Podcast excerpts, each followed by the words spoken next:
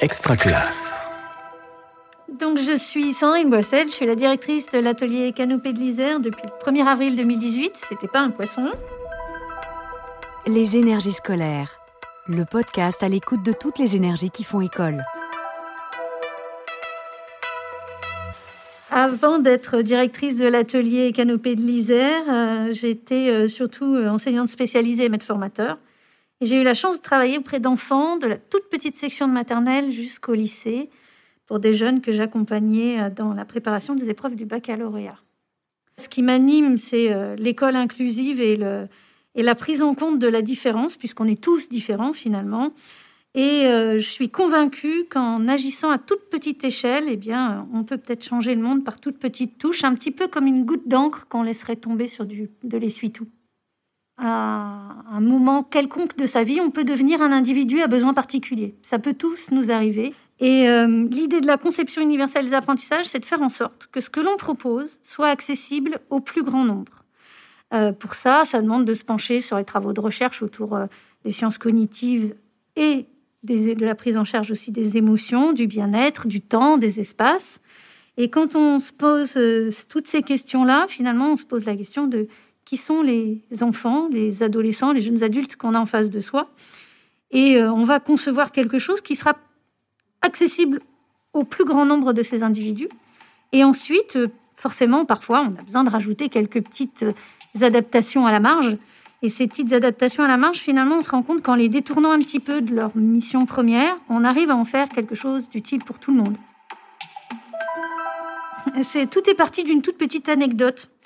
Euh, au début de ma carrière d'enseignante spécialisée, j'ai eu la chance d'accompagner des, des, jeunes euh, tout petits et très grands. et donc un tout petit, de toute petite section de maternelle avec qui je faisais du pré-braille pour pouvoir apprendre progressivement à reconnaître son prénom comme ses camarades. Et donc ce petit garçon me dit, mais Sandrine, à quoi ça sert que tu t'acharnes à m'apprendre le braille? De toute façon, je vais mourir. Donc je lui ai demandé, mais oui, effectivement, tu vas mourir comme tout le monde, mais tu as encore toute la vie devant toi. Pourquoi est-ce que tu me dis ça?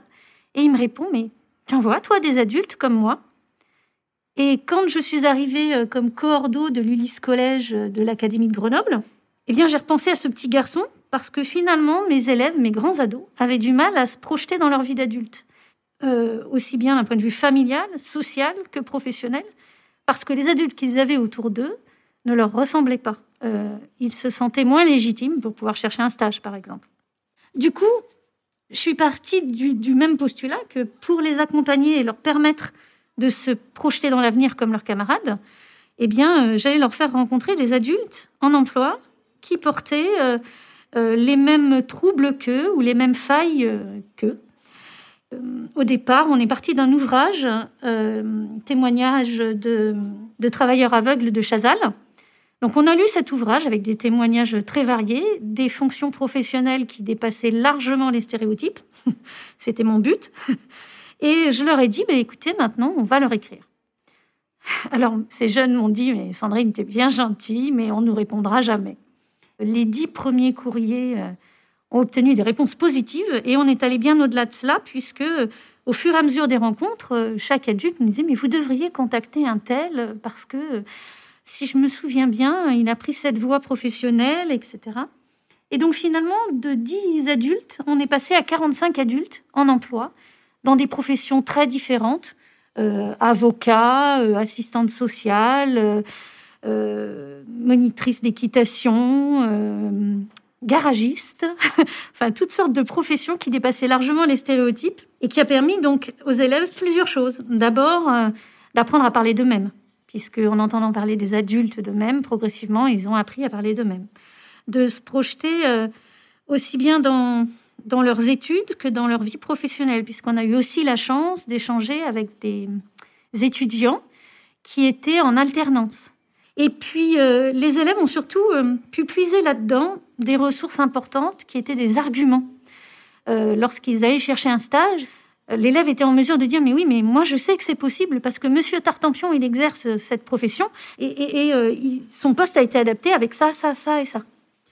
Et parallèlement on a eu aussi la chance de travailler avec un chercheur de l'université d'Orléans qui menait une étude sur l'emploi de ces jeunes en situation de handicap et puis de travailler également avec un coach en entreprise qui les a accompagnés dans la recherche de stage. Et en particulier, notre travail à tous les deux était vraiment d'accompagner ces élèves à transformer leurs failles en termes de besoins.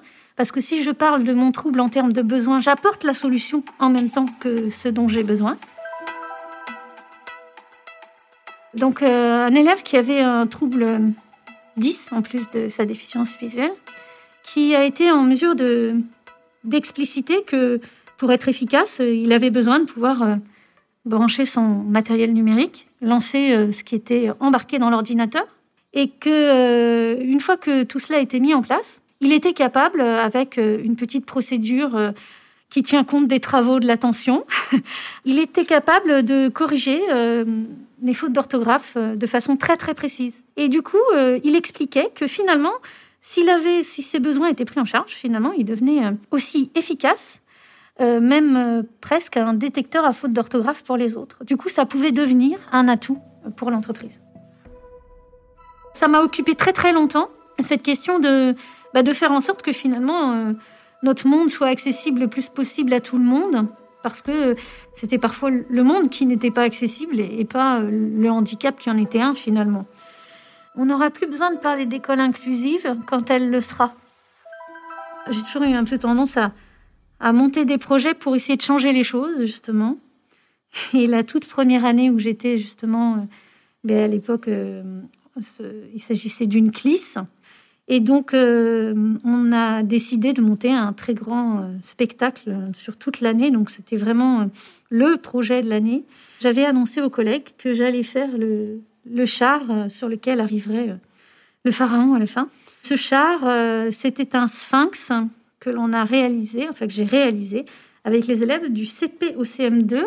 Et ce sphinx, j'ai annoncé à tout le monde que finalement, comme ce serait le char réel qui roulerait, ferait 2 mètres par 2 mètres par 2 mètres. Donc un petit peu comme pour le livre, on m'a dit mais Sandrine, ça va pas le faire.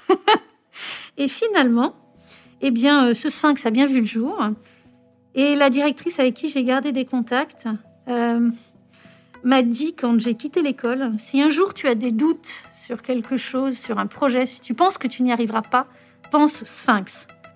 Donc, quand euh, on me dit que l'école inclusive, c'est pas possible, que la conception universelle des apprentissages, c'est compliqué, je pense Sphinx et j'arrive à persuader et à entraîner les gens. les énergies scolaires est un podcast extra classe par Réseau Canopé. Auteur-réalisation Silver Chéret. Mixage Simon Gattegno. Coordination de production Luc Taramini et Hervé Thury. Directrice de publication Marie-Caroline Missire. Pour nous écouter, rendez-vous sur extraclasse.réseau-canopé.fr ou sur votre plateforme de podcast favorite. Et pour être sûr de ne rien manquer, abonnez-vous à Extra Classe, des émissions qui accompagnent vos pratiques de classe. Une production Réseau Canopé 2021. Extra Classe.